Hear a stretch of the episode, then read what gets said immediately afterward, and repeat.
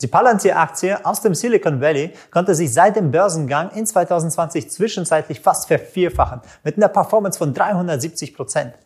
Es gilt als eines der geheimnisvollsten und umstrittensten Unternehmen der Welt und rückt nach der Korrektur von 45 Prozent wieder in das Interesse vieler Anleger. Aktuell befindet sich das auch in einem sehr interessanten und heißen Punkt. Deshalb schauen wir uns interessante Einstiegsbereiche, Fundamentaldaten, Geschäftsmodell und welche Strategien sie besten wären, um diese Aktie zu handeln. Deswegen gucken wir uns auch mal die Ziele an und auch welche Chancen das Ganze birgt. Lass uns loslegen. Wir bauen nun die Aktie auseinander.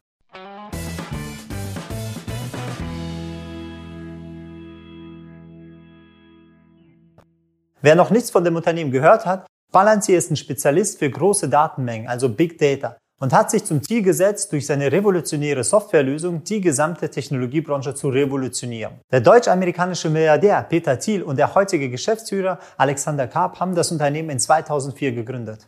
Sie beschreiben ihre Software als sehendes Auge und als Waffe, die nur für die richtigen, die noblen und die für reine Zwecke das Ganze einsetzen und für die Kämpfer des, der liberalen Werte des Westens. Klingt zwar alles wie so ein Filmzitat, ist aber halt die Realität und das ist sozusagen ihr Fokus. Inspiriert werden sie durch die Tolkiens Fantasy-Saga Herr der Ringe, in der Palantir sehende magische Steine bezeichnet werden.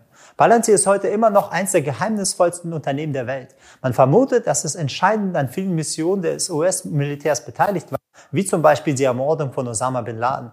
Ihre Umsätze werden zu 55 Prozent aus Regierungsgeschäften und zu 45 Prozent aus privaten Kunden generiert und knapp 50 Prozent der Umsätze stammen aus den USA. USA, Militär, klingt alles ein bisschen mysteriös mit der ganzen NSA und Daten. Schauen wir mal, welche Produkte sie anbieten und wie das Gesamte funktioniert. Um die Technologiebranche zu revolutionieren, bietet Palantir drei Produkte. Das erste wäre Palantir Gossam. Diese Software wird in der Regel für Regierungs- und Behördengeschäfte genutzt. Sie ermöglicht es, benutzerfreundlich und mit hohen Sicherheitsstandards Daten zu sammeln und zu strukturieren. Diese Daten können dann überwacht und analysiert werden. Dabei können die Daten komplett unstrukturiert sein. Sie könnten halt E-Mails, Dokumente, Bilder, Videos, eigentlich alles sozusagen. Sie sammeln wie so eine Datenkrake alles rein und können dann mittels intelligenter Systeme und diesem großen Datenökosystem das Gesamte auch verarbeiten. Anstatt die Daten allein in die Tabellen und Grafiken zu packen, können die Mitarbeiter mit Gotham interaktiv kommunizieren, um Lösungsvorschläge für Probleme zu erhalten. Zum Beispiel wurde im September 2018 North und South Carolina in den USA von einem sehr großen Hurricane zerstört. Palantir Gotham unterstütze die Behörden, öffentlich zugängliche Daten aus dem Internet sozusagen zu sammeln und gezielt an den stärksten betroffenen Orte Hilfe zu schicken. Also sie hat alles Mögliche an Social Media, alles verarbeitet und gezeigt, wo ist die größte Zerstörung, wo kann man unterstützen. Heute wird Gotham von der britischen und der US-Regierung sowie US-Militär eingesetzt. Geheimdienste wie die CIA, NSA und die Polizei nutzen die ganze Software. In Deutschland nutzt jetzt auch die hessische Polizei die Palantir-Systeme zu Verbrechungsbekämpfung einsetzt. Es ist also ein perfektes System für eine umfassende Überwachung. Das klingt jetzt einfach wie früher waren es so Science-Fiction-Filme, wo sie das mal gezeigt haben. Heute ist halt Realität, dass im Geheim alles sozusagen vernetzt wird und die gesamten Behörden darauf Zugang haben. Das zweite Produkt, das ist die Palantir Foundry. Mit diesem Produkt möchte Palantir mehr auf die privaten Unternehmen abzielen. Die größten Kunden sind unter anderem Airbus und Ferrari. Auch Finanzdienstleister und manche Hedgefonds sollen unter den Kunden sein.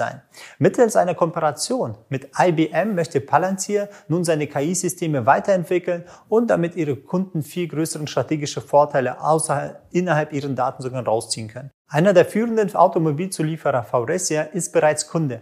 Sie möchten Palantir Foundry einsetzen, um ein übergreifendes, vernetztes System zur Verfügung haben, um alle Daten, die sie im Unternehmen haben, vom Einkauf, Herstellung bis zu den Finanzen, um sogar alle Op Prozesse zu optimieren und bestimmte Anomalien und Fehler halt auswendig zu machen und das halt zu verbessern.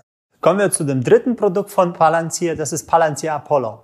Diese Software von Palantir ermöglicht es seinen Kunden, die auf Hardware gespeicherten Daten, sozusagen die von Gotham und Foundry, genutzt werden, in eine Cloud hochzuladen. So dann können die gesamten Daten zwar gesichert werden und ermöglicht eine ganz einfache Datenübertragung. Die Cloud-Software wurde extra so entwickelt, dass sie mit den sensibelsten Daten der Kunden bestmöglich umgehen kann. Und da steht natürlich der Datenschutz an der höchsten Stelle. Damit rundet Palantir Apollo sozusagen die anderen Produkte ab, so dass so die gesamte Verwaltung, Verarbeitung, alles sozusagen in einer Hand geschehen kann. Wenn wir uns die Zahlen und Fakten mal anschauen, dann sehen wir, im Jahr 2020 hat Palantir eine Milliarde US-Dollar Umsatz generiert. Und sie haben ein Ziel mit einem Umsatzwachstum von jährlich knapp 30 Prozent zu erreichen, um stetig zu wachsen. Wenn wir uns den Gewinn anschauen, ist sehr interessant, sie machen mehr Verlust, als sie überhaupt Umsatz generieren. Nämlich im Jahr 2020 haben sie 1,1 Milliarden US-Dollar Verlust gemacht und werden in den nächsten Jahren immer noch in der Verlustzone bleiben.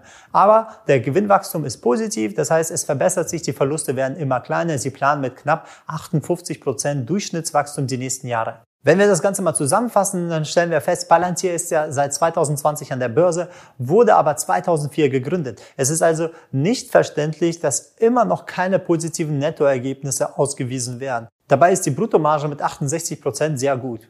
Das liegt daran, dass der Softwareanbieter das Geld und Teil seiner Umsätze und freien Kapital in Forschung und Entwicklung seiner Dienste investiert. Das Positive ist wenigstens daran, dass er überhaupt einen Umsatz von einer Milliarde schon erreicht hat. Der Verschuldungsgrad liegt bei 30 Prozent.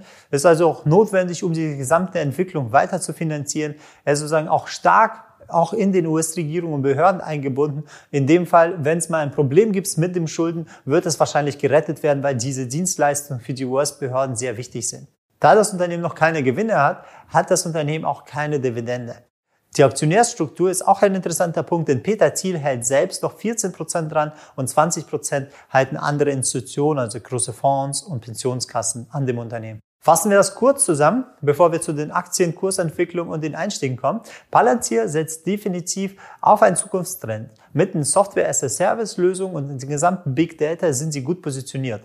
Unternehmen, die diese intelligenten Systeme vom Palantir benutzen, können dadurch deutlich effizienter arbeiten, Prozesse beschleunigen und viele Sachen automatisieren und dadurch Kosten in Form von Personal halt einsparen.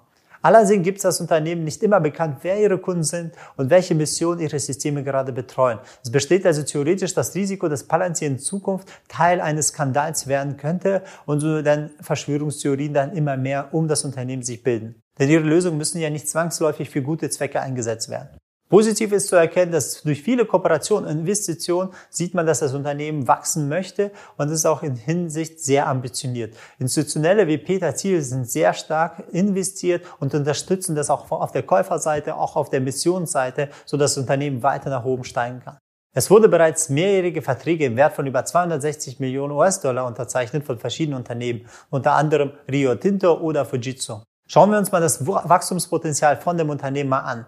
Palantir hat ja einen Umsatz von knapp einer Milliarde gemacht und ihr gesamter Total Addressable Market, also wo sie sich operieren, wird von Analysten mit 119 Milliarden US-Dollar geschätzt. Damit haben sie leicht unter 1% Marktanteil, also können sie noch sehr viel Marktanteile gewinnen. Auf dieser Grundlage ist viel Wachstum noch drin, aber die Marktkapitalisierung ist jetzt in diesem Niveau bei 44,3 Milliarden US-Dollar. Und äh, wenn man den ganzen Umsatz und die Marktkapitalisierung zusammenlegt, haben wir ein KV von knapp 39. Also der wird mit dem 39-fachen des Umsatzes bewertet, was enorm viel ist. Interessanterweise, diese Bewertung ist ja aktuell. Der Markt war ja noch viel höher. Palantir ist ja um 45 Prozent runtergefallen. Damals war er noch höher. Da sehen wir einfach auch die Volatilitäten in dem KV. Hochbewertete Unternehmen haben immer eine sehr, sehr hohe Schwankung. Wenn wir uns das Ganze langfristig mal angucken, die gesamte Aktie, dann sehen wir auch, die hat sich sehr stabil entwickelt. Die hat sozusagen der Trend fing im Oktober dann an, der war dann immer stärker und immer stärker und ist komplett halt nach oben durchgerauscht. Die letzten drei Monate sehen aber nicht so gut aus. Da sind sozusagen ein kleiner Kurzfristtrend hat sich schon etabliert, also schon mehr als eine Korrektur. Und wir sehen auch an dem Punkt, dass ungefähr so im März der tiefere Punkt jetzt komplett rausgenommen wurde und der normale Langfristtrend etwas gestört wurde. Dadurch wurde der Langfristtrend nicht mehr so ganz stabil. Der Kurssturz führte auch dazu, dass die Quartalszahlen aus dem vierten Quartal nicht gut waren und die Erwartungen verfehlt haben, wodurch der Kurs immer stärker halt runtergedriftet ist. Was wir aber positiv sehen, dass trotzdem enorm starker Kaufdruck ist bei dem Niveau von 22,50. Dort, wo er sozusagen die Niveaus rausholen wollte, da wurden halt viele Stops abgefischt und trotzdem liegt die Aktie stabil, ist wieder zurückgehüpft und zurückgesprungen und stabilisiert sich um den Niveau 22,50. Da sehen wir auch, dass in diesem Bereich interessante Einstiegsmöglichkeiten sind in den Niveau von 22,50 bis 30, ist sozusagen der erste Kaufvolumen, ist sozusagen der erste Bereich, wo viel Kaufvolumen herrscht. Und da kann man gute, sichere Einstiege finden. Wir erkennen auch, der zweite Bereich liegt um die 10 bis 12 Dollar. Da ist sozusagen der zweite hohe Kaufvolumina. Falls er mal abstürzt, wird er sich dort als erstes mal fangen. Wenn wir dort einen guten Einstieg finden, dann ist das erste Zielniveau ungefähr bei 35 bis 37, weil da steigt die erste Verkaufswellen waren da enorm stark. Da sehen wir auch ein größeres Verkaufsvolumen, was dann entgegenwirkt als kompletter Widerstand. Das kann man als erstes Ziel anvisieren. Schauen wir uns, welche Strategien am besten sind, um dieses Unternehmen zu handeln. Zum einen wären sehr gut Optionskombinationen, weil es ist ein Wachstumswert, der ist sehr dynamisch und hat hohe Volatilitäten. Dadurch kann man einen Teil der Volatilität, sage ich mal, wegverkaufen, um günstig reinzukommen und gute CRVs zu erwischen. Genau das findet ihr auch unter unserem Workshop auf unserer Homepage. Da sollt ihr auch gleich beachten, mit einer Buy-and-Hold-Strategie ist bei diesen Werten etwas anstrengender, weil wir sehen, die kann einfach in ein, zwei Monaten 45 Prozent fallen. Das heißt, jeder, der einfach nur Buy-and-Hold jetzt investiert, muss davon ausgehen, dass er aus der ersten Zone auch runterrutschen kann kann und einfach mal 50 Prozent wieder verlieren kann. Das will keiner. Nutzt lieber in diesem Niveau, wo er sich stabilisiert, sichere Einstiege mit einer automatischen Absicherung. Achte dabei darauf, dass du ein Vielfaches an Gewinnverhältnis hast. Ne, wenn du schon einen so Einstieg hast und aggressive Absicherung hast, dann musst du es auch wirklich ein Vielfaches reinholen. Wenn du schon 1000 Euro riskierst, musst du 3, 4, 5000 verdienen, damit das Ganze Sinn macht. Sonst ist, werden die Verluste in der Summe gar nicht gedeckt. Als Anlagehorizont würde ich eher das mittelfristige davon favorisieren, weil so welche bewegungsstarken Wertpapiere,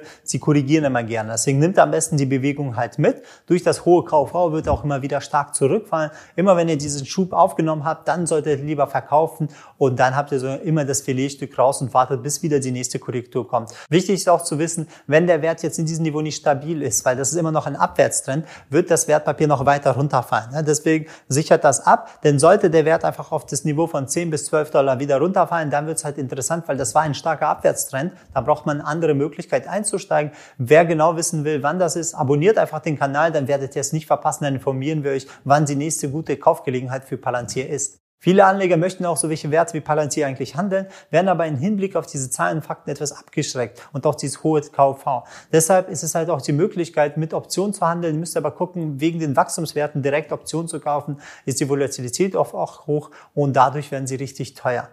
Also bei Fragen ruf mich einfach an, Alter von Finment.